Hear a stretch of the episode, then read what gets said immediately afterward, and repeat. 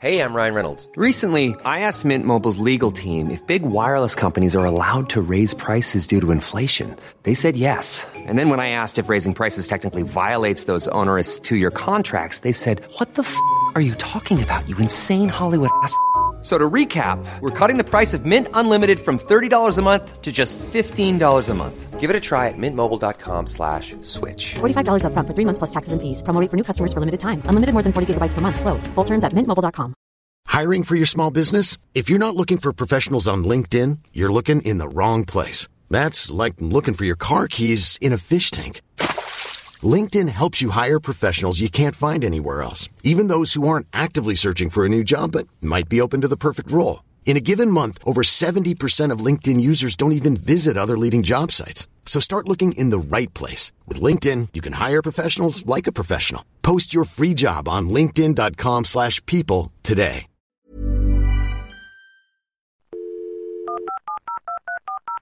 This podcast is a Roifield Brown production. Find others on iTunes. All right. Here I know. Hey, it's John here. The podcast hasn't technically started yet. It'll be along in a minute, I promise. But before we get going, I just wanted to basically ask you all for a favour. You're all very nice people. You've all been listening to us uh, enthusiastically, I hope. So, so now I want something in return. I'm not going to ask for money, don't worry. What I would like, though, is if you had five minutes to give us a nice review on iTunes and to tell your friends, because we'd like to get more people listening to this, and we think you're the best people to help us do that. So, go on. Be nice. Do us a favour. Anyway, that's the public service announcement over. I now return you to your normal podcast service. This is a Manhattan bound B Express train. The next stop is Grand Street. Mind the Hello and welcome to Skylines, the City Metric podcast. I'm Barbara. And I'm John. And this week we're talking about the sense of a place. I also think the meaning of particular places can, can change. So, one of the writers uh, of whom I'm a huge fan is Douglas Adams. He makes a lot of jokes about Islington in those books. But what he means is, you know, Islington is a bit of a dump where I happen to live. Also, you know, we have a, a subway network here, it's the third oldest in the world, and it does serve the south side and the west ends. This was the one in which there was a tube train packed with explosives, right? I don't really remember anything but the tube stuff. How can you- I'm very on brand. A couple of years ago, I first heard a reference to Paris syndrome, which, if you look up the definition of, sounds like it's probably quite xenophobic and almost definitely not real. Uh, because it's. Um, You're yeah, really you- selling this one. Yeah, I know. Yeah, it's a great start, isn't it? Um, it's basically a syndrome which allegedly affects specifically, usually Japanese, sometimes Chinese tourists who go to Paris and experience basically a psychological meltdown because Paris isn't as great as they expected it to be. So obviously, I was kind of fairly skeptical about this, and I wanted to do a piece about it. But to my shock, what I found is that it seems like this is actually a thing. So the BBC has reported on it before. So in, in 2006, they reckoned that 12 Japanese people were diagnosed with this condition in a single summer, and that they had a full psychiatric breakdown as a result of the fact that they had this idealized vision of this cultural city with beautiful women, beautiful streets, and in fact, they got there, and there are some really funny quotes about kind of dirty roads, rude people. Um, and That, that doesn't sound like the French. no, I know, amazing, isn't it? So they experience these kind of horrible psychological symptoms. But I'm still amazed that this is this is a real effect. But when you think about it, it kind of makes sense. I think that I mean Paris is perhaps the best example where we just have this bizarre idealized image. I mean, after the Parisian attacks, there were kind of all these pieces of talking about how can this happen in the land of baguettes and wine, and you're like, well, this is just a normal European city at the end of the day. That's interesting because I often sort of see London on TV and film and think, God, that looks like such an amazing place. I'd like to go there one day. It sounds like a ridiculous thing when you start saying it out loud. It's quite ridiculous in my head, actually. But, but you know, the rich, the, the London of Richard Curtis films, or the London that something like uh, there's a, a program I was very into, is a kid called This Life is set in, is not the one I actually live in, and it's really difficult to put my finger on what or, or what the difference is between my perception based on, on cultural representations of London and the actual city itself. To what extent do you think our ideas of of different places come not from uh, the places themselves, but from the kind of cultural output which which tries to describe them? I think this probably sounds very pretentious, but we oh, humans love narrative. That's how our brains work. And if someone gives us this picture of somewhere which fits together, everything has this kind of this sort of visual identity which matches up. I mean, even Richard Curtis, they're not arty films, but still, there's you can see in your head the kind of the roads and the markets and the bookshops, and those are the things he chooses to show. So I think that it's it's easy to buy into that, even when you know how wrong it is. Really, I mean, it, there's kind of real historical precedent for this. It, it used to be called Florence syndrome. This idea that you had because I mean during the Renaissance, these European cities were held up as beacons of where all the culture was happening. But if you went there, they'd obviously have back alleys and rubbish like everywhere else. Mm. Uh, but we kind of love this idea of this uh, this place with a single identity. Yeah, I suppose the London we get in, in sort of cultural representations of it tends to be it's the touristy bits, it's these kind of nice Georgian houses, it's kind of relatively clean streets and you know flower sellers and that kind of thing and the real London is, you know, it's it's choked with buses spewing out pollution, and and we're all living on council estates because we can't afford to live in those great big nice Georgian houses. I suppose we have that with somewhere like New York as well, where our kind of vision of New York is, you know, it's Manhattan, it's skyscrapers, it's sort of glamorous bars from like Sex and the City or whatever. It's kind of high high finance, and you know, the real New York is like that, but it isn't just like that. It's also it's also got all the everyday stuff like you know the Starbucks in every corner and like traffic jams and and, and the outer boroughs, bins, most of which you yeah. wouldn't see uh, on. I mean, there you'd see Brooklyn maybe, but the fact that most people don't live in the bits you see yeah, on none, TV and film. None, none of the people I know who've lived in New York lived in Lower Manhattan. They don't live in Greenwich Village like they do in Friends. They live sort of way out in Queens or something. Yeah. Well, I mean, people always say this about uh, the representation of people in culture that you don't have in films you don't have people coughing or sneezing or sitting around or changing their clothes or going to the toilet. But i think there's an equivalent with cities where you you don't show the boring mundane bits you show the kind of the really exciting bits. And also that it's it's self-perpetuating isn't it? I mean if you were doing a film about manhattan you now show a certain bit of the skyline which has kind of become just like a trope really Whereas obviously you're not going to show like a shot of some bins um, to to set the scene or the sewers. Yeah, I mean, like well, I mean they could. That'd be quite cool, but you can a see bit- why they don't. It'd be a very different film, I think. I mean, like if, if, if Woody Allen's Manhattan had started with a shot of the sewers and you know Rhapsody in Blue over the top, it would have been anyway. so that's what we're going to talk about this episode. We're going to talk to a number of our colleagues from the New Statesman team about how places and cities are represented in, in cultural output in books and TV and films. First off, we're going to do literature.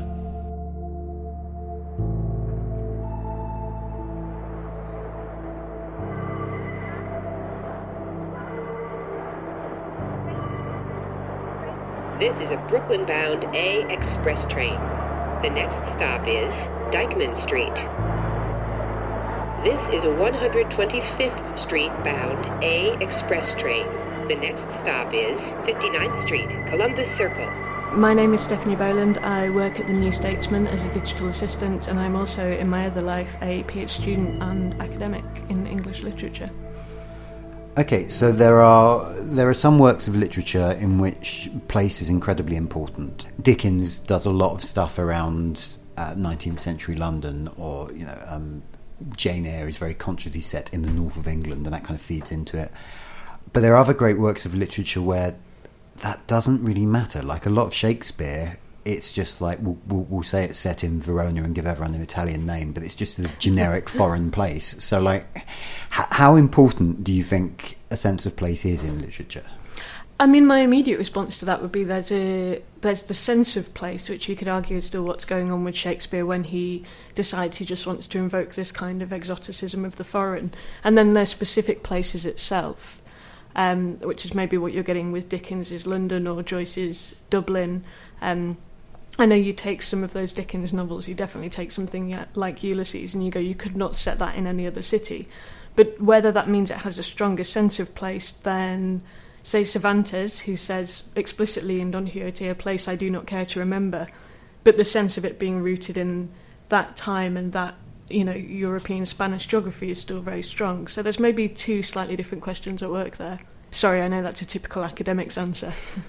Yeah, I think I agree. I think that um, that some of the most evocative things and places within literature are often made up ones, but that it, it's always in relation to real places anyway. Like I think a good example of this is much more childish than the ones you've mentioned, but Philip in Philip Pullman's um, Northern Lights series, there's an element which is based in Oxford, but a kind of fantastical fake Oxford. There's bits that are in our world, and then the fake world, and then all these kind of other Mm. places. But they're kind of you get what he means by them, even if they're not kind of real. They don't have real names. But I guess there's quite a lot of that anyway. There's quite a lot of thinly veiled references to places in books where the author perhaps doesn't name it specifically, maybe for fear of alienating people or because they want to make it clear that it's kind of fiction. Um, but they still are referring to a real place. Yeah, I think that's true. Although there's interesting examples as well where people refer to one place and it's clearly, I mean, Virginia Woolf is the famous example where to the lighthouse is meant to be in Scotland, but it's so clearly the coast of, of Cornwall. Depiction of kind of fictional landscapes in fictional text is so interesting because I think, especially for younger readers, like you say, you can become so attached to. You know, the place of Hogwarts, which is not a real place, but people feel like they know and have Yeah. inhabited. But I think that's also why sometimes authors do resist rooting something in a very specific, very realistic place because they know. I mean, we get readers who say, "Why are you talking about London? I can't always can't relate to London because I don't live there."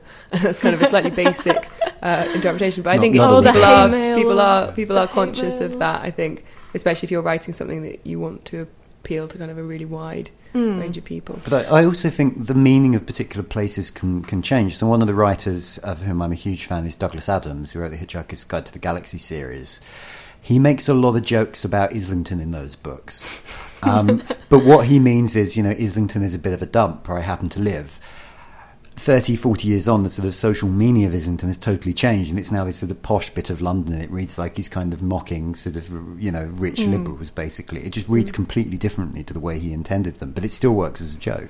And the way that works relatively, um, this is a slightly niche point, but I know some people who are involved in translating texts, and they go, for instance, I know somebody who's translated Joyce, and they go when when you make a reference to England in Ulysses, if you're translating into Polish, do you change that to Russia? Because the relative relationship between those two places is Mm. perhaps comparable, or do you leave it a bit incomprehensible? So the way you engage with those texts is so based on where you're from and what you know. And I know in the case of Shakespeare, I go, I bet there's something about Vienna in Italians that I just don't know about. Okay, okay. Yeah. let's, I'd, I'd like to talk about Shakespeare a bit, partly because it's you know he's probably one of the reference points people are most likely to get, um, but partly because I'm curious about this. One of the Shakespeare plays I know best is Measure for Measure, which is ostensibly set in Vienna, which is you know obviously German speaking, but everyone has an Italian name. It's all like it's Angelo and Isabella, and you kind of wonder like, did he literally think it was like was he just using it as as an avatar for you know a foreign city where they do things differently? Hmm. or you know, is is that deliberate? Really, do you think? I don't. I have a horrible feeling that I'll pronounce a theory on this, go on Wikipedia, and it will say, you know, Italians in Vienna because that signified this to uh, early modern. I mean, I'm thinking of something like um, the wood near Athens in A Midsummer Night's Dream, where does it really matter that it's near Athens? No. Is there something being signified by the fact it's Athens? It's near. Yes, probably, but I'm not an early modernist, so I kind of want to withhold judgment on this one. See, this is Yeah. you being an academic. I'm Robin. sorry, I, I just I'm I just cheerfully say stuff that's wrong, and you know we'll deal with that later. But I think that you can't dismiss the play stuff, especially since he uses it in the names of plays quite a Mm. bit. So I don't think you call something the Two Gentlemen of Verona and you're just saying, oh, Verona somewhere in Europe somewhere. But I think it's probably, as you gestured to the Islington thing, those reference points change so rapidly and would have been so specialised. Well, to- so isn't Romeo and Juliet set in Verona as well? So it yeah, might- it which is. Yeah, and then, suggests it was again, there. within the first line of that play, that's referenced. Mm. So there obviously is something there. But I think, I mean, maybe the reason that some authors avoid this stuff is that these references are so so kind of specialized. I recently read the Elena Ferrante series, and Mm. I was like, I know there's huge amounts about Naples that I'm just not getting at all. But if you live there, this would be the full. This of would be a complete evocations yeah. of like the class of certain areas, or like so even within the kind of city landscape, the, the those specific areas you reference could mean huge amounts to some people and nothing to And others. this, and this is very interesting in the case of Shakespeare because I know the Globe have been doing the Globe to Globe series for quite a while now, where they um, have international theatre companies perform Shakespeare plays. The one people tend to know best is the Polish Macbeth because it's the the one that really traumatized everyone and had school parties leaving in floods of tears and things. But they've done kind Cool. of Yeah. Oh, yeah. Oh, it was bleak. It's like worse than Titus. But they've got kind of, um, you know, Gujarati Shakespeare and Eastern European Shakespeare, and it does work. And often those things which have that we've become slightly unmoored from those references, they find new purchase in setting them in another culture. I mean, Shakespeare, I, this is where you either tell me I'm wrong or I just gleefully go ahead being wrong and then we find out later when we get letters.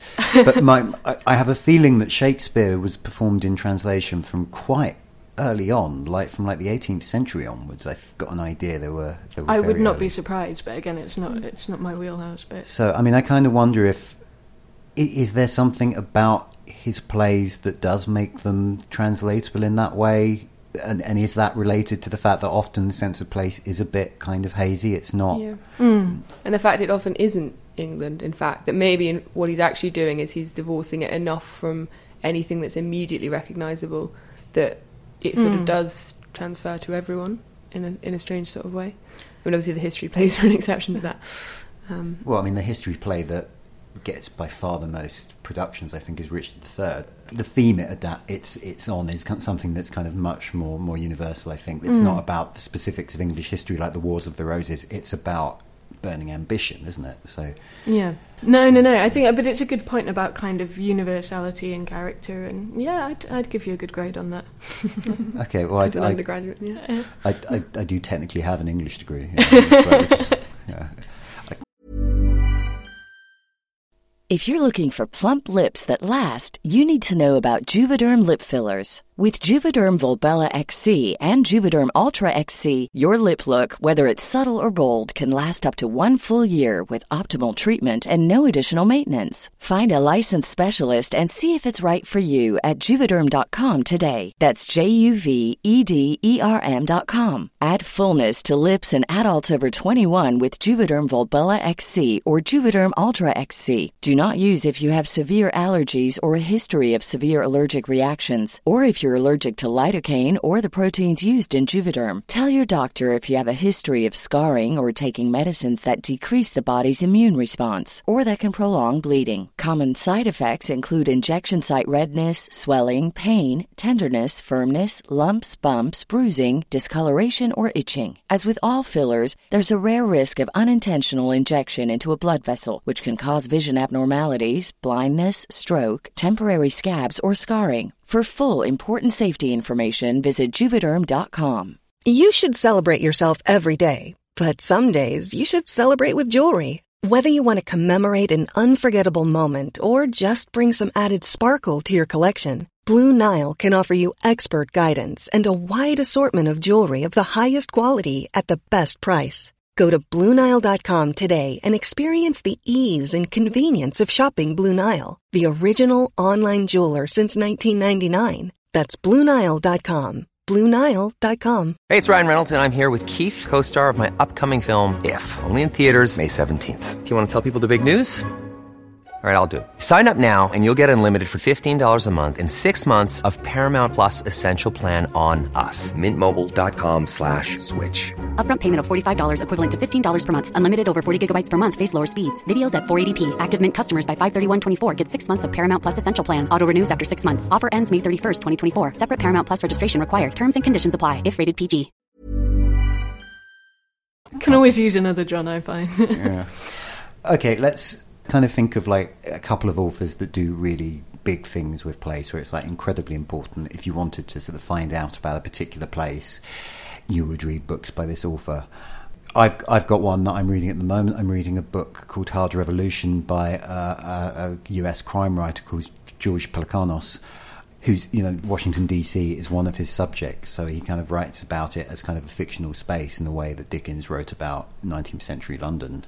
Yeah, I would say actually Donna Tartt, because what's quite striking about her books is they're all set in completely different kind of places and kind of conceptual places as well. So in one, it's kind of within a liberal arts college, which is kind of thinly veiled, meant to be the one that she attended, um, and then another is set in the deep south and has kind of the most evocative descriptions of that kind of place and that way of life that I can really remember. And then her most recent book is kind of set in various places in Europe but I think she does a really good job of kind of creating the atmosphere of those places and really like locating the story within them. Stephanie, who would you read to get a sense of a particular place? I think a particular place and a particular time I'd recommend certain authors. I've done a lot of work on East End literature, and there's definitely kind of generations of Jewish writers there. Well, I guess the obvious one, which I know I've mentioned a couple of times already, is, is Joyce's Ulysses. I know it's it's something of a, a glib truism to say, um, as Joyce did, that you can reconstruct the city from reading that book. But actually, the level of detail it presents and how intricately the t- topography works, I'm, I wouldn't be surprised if you couldn't map it out. There's an excellent joke in a Tom Stoppard play called Travesties that, uh, that to write Ulysses, James Joyce went into a, a, library and got out two books, which were Homer's Odyssey and the Dublin Street Directory for 1904. I know, I know. He used to at some points get kind of several newspapers a day, so he could pin down news items in the right addresses and things like that. But even even then, there are kind of errors in it, and you have to go: is that a deliberate error that's saying something, or is it not? So if you become a and this is maybe a broader point, if you become kind of fanatical about representation of place, naming no names um, in this room, then inevitably you're going to get tripped up at some point. Also, he did leave Dublin in 1904, didn't he? He was always kind of writing about this Dublin of his, his past oh, rather than yeah, rather than current day. Yeah, I think he went back a handful of times. Yeah, but the number of authors who write about places where they're not or where they grew up and aren't anymore is also interesting. You think of something like To the Lighthouse, where Cornwall is mm. Virginia Woolf's childhood yeah. landscape. And it seems very common among Irish authors as well. I suppose because you you have a diaspora, you leave, don't you? Yeah, yeah. and then yeah. it's this kind of mythical place of your of memories. Your, yeah. yeah. So is that what people are writing about? Really, they're not so much writing about a place as they are about their youth. Well, or just their their idea of a place, which again is why I actually think it's cleverer to try and mask what the place is a bit because you don't actually gain that much from knowing it's meant to be London because it's really it's Dickens's London. It's not mm. kind of a, a proper map that someone put together. And it's interesting. A few years ago now, there was kind of a boom of novels set in um, what what some theorists call kind of non-places. So you set your book in an airport or in a train station or another kind of deliberately interstitial, non-rooted space. Um, Brief Encounter is the, the classic example of someone doing that. But there are, you know, novels set entirely within an airport lounge and things like that. But even then, surely Brief Encounter is very specific. It's still very specific. It's, yeah, you know, it's a London commuter town. In, yeah. in the mid twentieth century. Yeah, it's it's yeah, yeah. So ultimately, we have no conclusions about a place in books other than that it's interesting, sometimes confusing, and sometimes good. So there you go. Some books. This is a Euclid Avenue bound F train via the A line. The next stop is Nostrand Avenue. This is a Brooklyn bound F train via the B line. The next stop is Grand Street.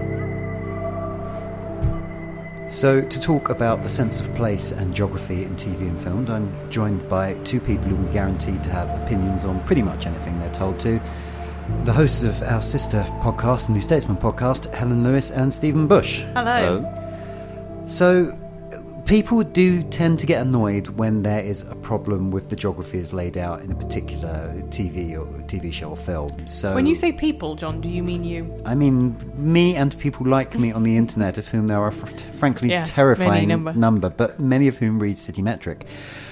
There was this episode of popular BBC drama Sherlock a couple of years ago in which the biggest mystery was how the tube works in the Sherlock universe because you can get on the District line and come off the Northern Line station without changing trains. This was the one in which there was a tube train packed with explosives, right? I don't really remember anything but the tube stuff. How can you? I'm very on brand.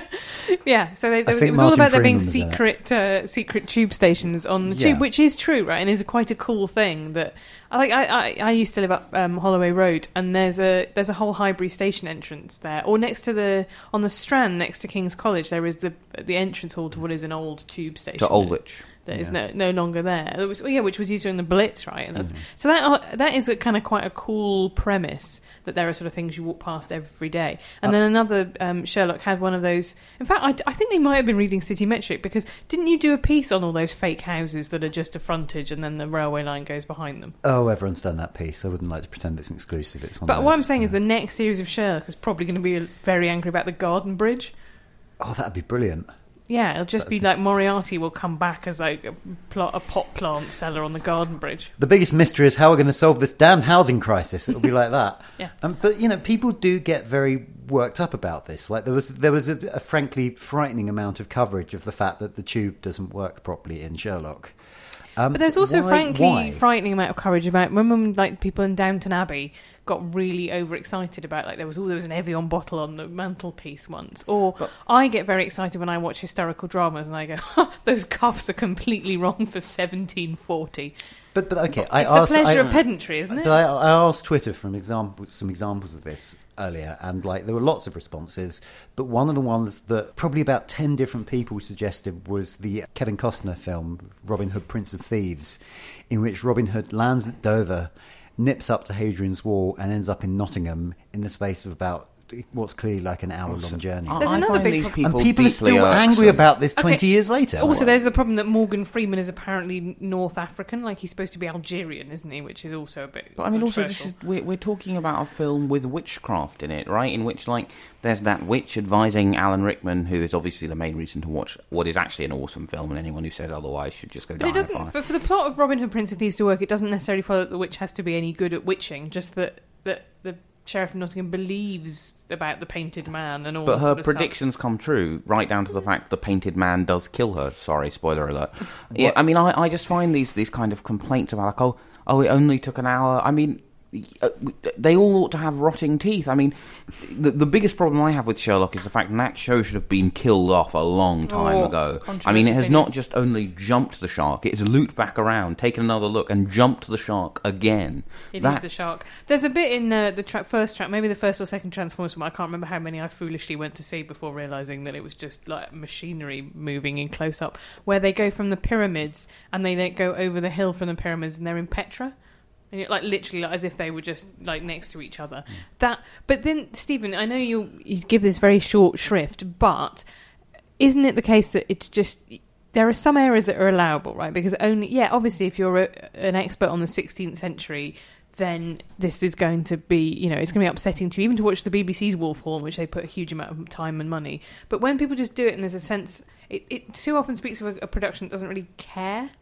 I think truthiness is a fairly important quality, as it were. So the Evian bottle is a problem because everyone knows there were no Evian bottles. This is in the Evian era- bottle on the mantelpiece in uh, Downton and Abbey. Downton Abbey. Yeah. Um, so, I mean, for example, to take Sliding Doors, I think probably one of the best films on, on or about public transport. Um, what? It's a brilliant, beautiful film. If you find it funny, No, I just I was trying to think of what other pu- films are in the category about or on public transport. The taking Thor- of Pelham One Two Three. The Th- Thor two, The Dark World. That Um, one with Jake Speed. Gyllenhaal where he keeps he keeps going back Source in time. Code, another brilliant Yeah. film on public transport. Um, Speed Two. Speed Two. Oh, oh, Death Train. Yeah, that's Probably- got like Pierce Brosnan. in it. I think it may have been directed by Michael Winner. The Great Train Robbery. Is that a film or There a is thing that film happened? called The Great. Cra- I mean, it's both. Brief Encounter. What about Bad- that Bru- one Brief in the tunnel with Sylvester Stallone or Steven Seagal? It's hard to say which one at that point. That was about. You'd love that, John. It's about public highway maintenance breaking down because of terrorists. There is also, um, I mean, arguably, you could point to the entirety of uh, Danish-Swedish co- co-production. The Bridge is about uh, transport infrastructure. That bit in the Batman film with the boats. Can Those aren't rem- public transport. Can anyone one of them remember is. One of what them's point prison Stephen was and making? one of them is the one. Isn't one of them filled with commuters essentially? So sliding doors, yeah, her commute doesn't really make any sense because she is meeting him on the Waterloo in City, and the flat where you're like, wow, property prices in London have changed since the '90s because they're clearly struggling, but they can live in this amazing house. Y- Yeah, that that doesn't make sense. But who cares? The the lighting is beautiful. You know, John Hannah is beautiful. Gwyneth Paltrow is beautiful. It's an amazing movie. Okay, but what if it? What if it pulls you out the fiction? Because sometimes it's just unnecessary. So there is an episode of Doctor Who which I found particularly annoying. Bear with me, in which the Doctor goes by scooter from uh, the, the New Change shopping centre to the Shard via Waterloo Bridge, which is crazy. Now I don't care. Okay, this but is then happening- he drives the scooter up the shard vertically, John. But I mean, that episode. If he's going to do that, why would he go two miles out of his way to get to the skyscraper when he's got the whole challenge ahead? Is he just psyching himself up? But what I'm saying is, like, in this show, which is fundamentally about, you know, an, an alien with two hearts who can change his appearance and travel in time, that was the thing that pulled me out the fiction. That's because you're a transport nerd. This is the thing: is is it? It's about what you are nerdy about, right? Almost everybody who watched that will not have cared, and it doesn't. But it is also about something which is good enough. Will has enough goodwill. I, I remember being pulled out of that episode, but that was because that episode wasn't good enough for me to be willing to give it the benefit of the doubt. Yeah. So Thor two, yes, the Jubilee line doesn't make sense, but it's a fun movie. He, you know, like got you've got hammer. You, you've got like you've got. Thor on the underground. Yeah, that that is just in of itself quite. I think that's true because the other Doctor Who episode you could talk about that is the one where the Christmas one where Matt Smith gets stranded on the planet that is like dark for years on end, and you're like, how does the agriculture work? And the only reason I was asking how the agriculture worked was because that was an extraordinarily dull episode. You know, I could have done you know, a good like run around a quarry, a kind of cool, crazy alien, bit of suspense, bit of horror. Would have been able to kind of get over the fact that I think when you're nitpicking, that's usually a sign that n- not you know the part of your brain that would be enjoying the narrative has kind of Yeah. switched off. I, I don't even know who I am anymore, but I'm going to move the conversation on from Doctor Who. Uh huh. Wow, you've gone mainstream. I have. Judas. What are the what What are the sort of single worst examples of this of this kind of cock up? I can't think of one about geography, but I can think of one related to history, which is more my area because I Okay. didn't even do geography GCSE. There's a uh, a series which is currently on Netflix called Reign, which is supposed to be set at the court of Catherine de Medici and various other people. But they've done things like they've invented a completely new bastard son for the king, which is kind of. I mean, so okay, so the Tudors had a bit of an issue, right? Which is the early Henry the Eighth of England, very sexy, very live, getting through wives. However, becomes a bit of a porker in later seasons. But they couldn't really get Jonathan Rhys Meyers into a fat suit because it's not really what you want. So I kind of see. I would let that one go, right? That you would you would start with a premise and then you just kind of have to wibble it. Reign, on the other hand, is tonto from the start. You just think, why have you bothered making historical drama if you if you hate history? You actually actively hate history. The costumes look like they're sort of some five iterations of terrible bridesmaids wear. It's one of those things like if you're going to try and give a series a sense of place, that's why I think Sherlock's an interesting example. Sherlock is a lot about modern London, right? It has those really iconic tilt shifted graphics at the start. It's supposed to feel texture of a modern city, you know, that's partly it's about 21st century London and this sort of atomized society, and that's what's supposed to be new about it. So I think that's why also you hold it to a slightly higher standard. And the same thing with historical dramas is I think, you know, you could just make some crazy fancy bloop. Like you make Game of, Game of Thrones if you just wanted to explore those themes, right? Why make history if you don't care about history? And why make geography if you don't care about geography? What about a slightly different point? But the West Wing had a habit of inventing countries so that President Bartlet could assassinate their leaders or whatever it was, presumably because they didn't want to act, actually spark a war with Iran by. But don't they actually have a go? Drama. Do they have a Uh, go at Saudi Arabia by name in the you know they beat women? Yeah, they, so- they do. It's a bit sort of hazy where the line is between things that are okay to say about real countries and things that aren't. And he does fix uh, fix Middle East He peace. fixes the actual Middle East, yeah. Um, I mean, If only they'd let Ed Miliband be Ed Miliband, eh, Stephen? Ugh. I, I am, you know, supremely unbothered by, by transport errors in films or, or television. I think where they go wrong, so why I think Sherlock is a problem, is the promise of Sherlock should be that it's about a clever person who solves crimes. And then when the crimes are worked out, you should have a sense of, ah, oh, right, okay, that is clever. But actually, Sherlock's not clever. He's just rude and talks quickly. Most of the twists you can't work out, you know, for yourself. They're, they're pulled from the ether. Right down to the fact that in that one, knowing the tube map does not help you solve the plot. I think that's And the thing. so- is you do feel that sort of sense of cheating. The best ones are like in a good, really great. That's why Agatha Christie is a genius. Is that you you you had all the information Mm-hmm. and you could have solved it yourself. It's just you were too much enjoying the narrative barreling you along that you didn't bother to stop and, and think about it. Yeah. Whereas going, well, actually, he had a secret twin all along is a bit of a you know. That's the that's the prestige actually. Spoiler. Okay, I'm going to draw this to a close with, with two particularly good examples I found while, while researching this earlier. One is the 2003 movie Reign of Fire, which is a post apocalyptic movie in which dragons conquer the world. Originally had the dragons living in some mountains in Norfolk, the flattest county in England. Which got a lot of people quite angry, so they moved them. What did they put them in the sort of Brecon Beacons and uh, I think they moved them to Northumbria because it sounds a bit like Norfolk. Um, But originally they were saying, look, 200 million people are going to see this film. Um, only like 20 of them live in Norfolk, so we don't. I think I think they were slightly out on both figures actually. Um, the other one was that people pointed me to the IMDb en- entry for Patriot Games, which has like a whole section of user-generated geographical errors. My favourite of which reads. Dennis Cooley is shown boarding a ferry in Woolwich which takes him to Libya. The Woolwich ferry only travels across the Thames. I'd love it if he got on the Emirates airline and then he's, he's seen stepping off in Mogadishu. yeah. Um, Hang on a minute, they've really extended this.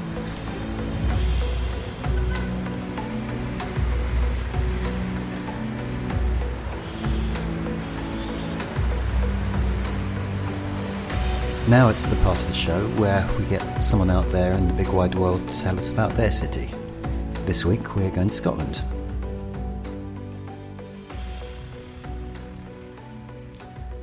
Hi there, my name's Stephen Bell. I'm 29 and I'm a commercial property analyst currently living in Glasgow. I think Glasgow, all good points and bad points of, of city life in Glasgow um, can, can feed off one main thing, and that would be transport. I currently live in the west end of the city and work in the city centre.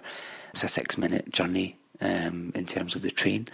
So I think for me personally and, and selfishly, I gain from a work life balance um, side of things from that.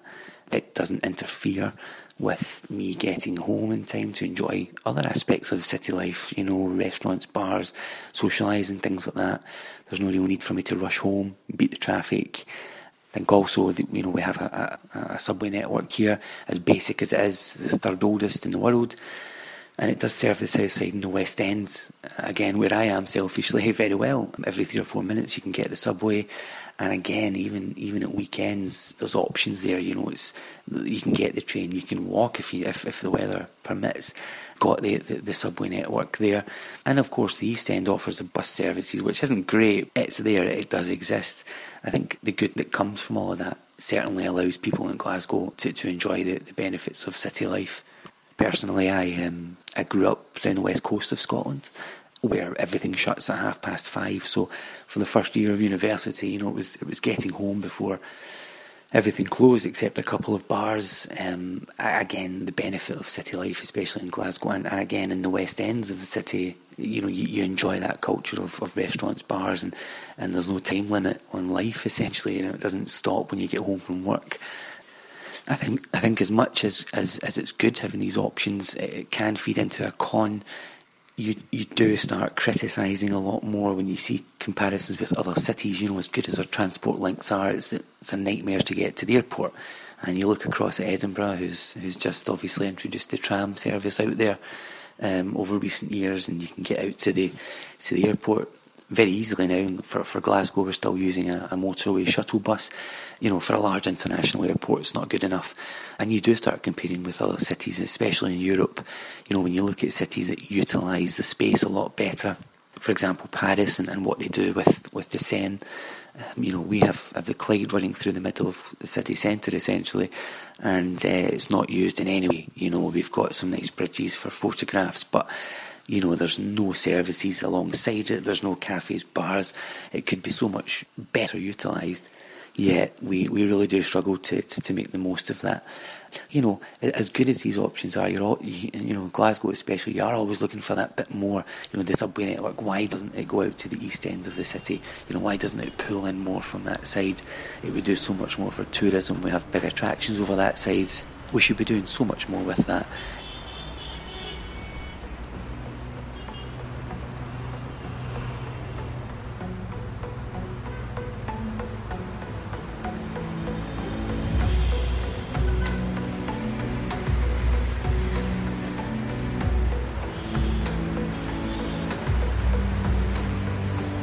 If you want to contribute to this thread, which we you know would very much like it if you did that, you can get in touch with us via Facebook, Twitter, or an email.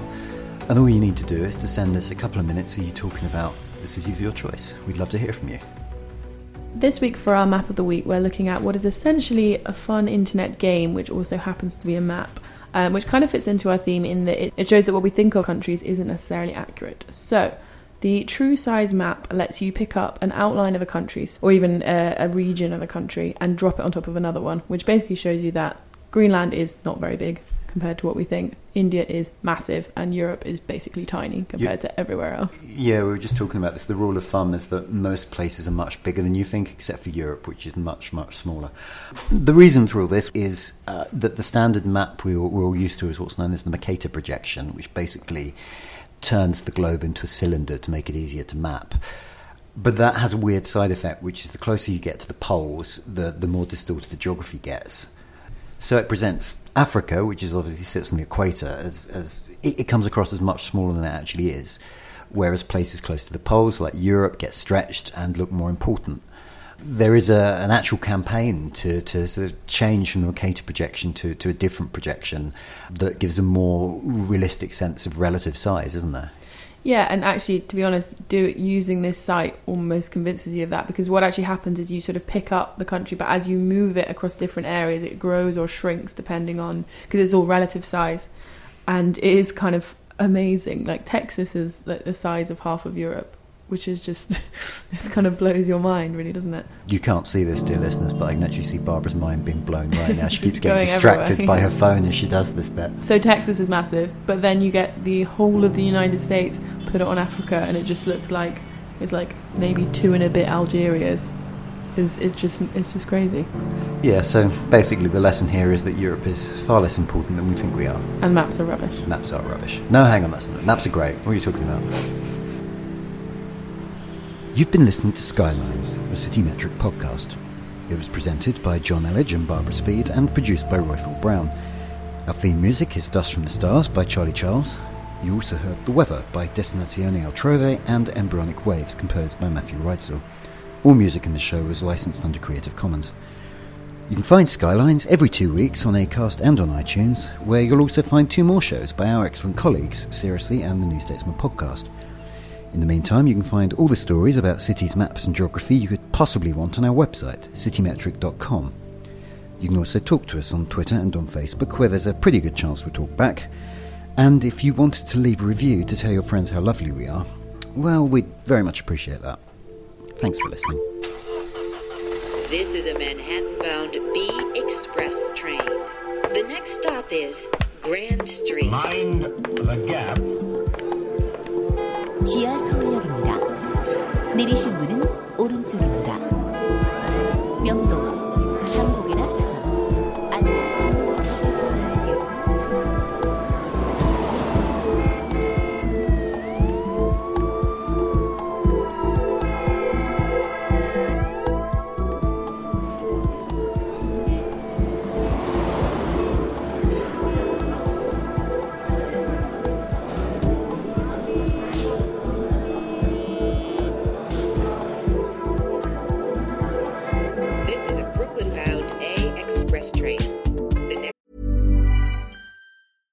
On a budget, quality is non-negotiable. That's why Quince is the place to score high-end essentials at 50 to 80% less than similar brands. Get your hands on buttery soft cashmere sweaters from just 60 bucks, Italian leather jackets, and so much more. And the best part about Quince, they exclusively partner with factories committed to safe, ethical, and responsible manufacturing. Elevate your style without the elevated price tag with Quince. Go to quince.com slash upgrade for free shipping and 365-day returns. Even when we're on a budget, we still deserve nice things.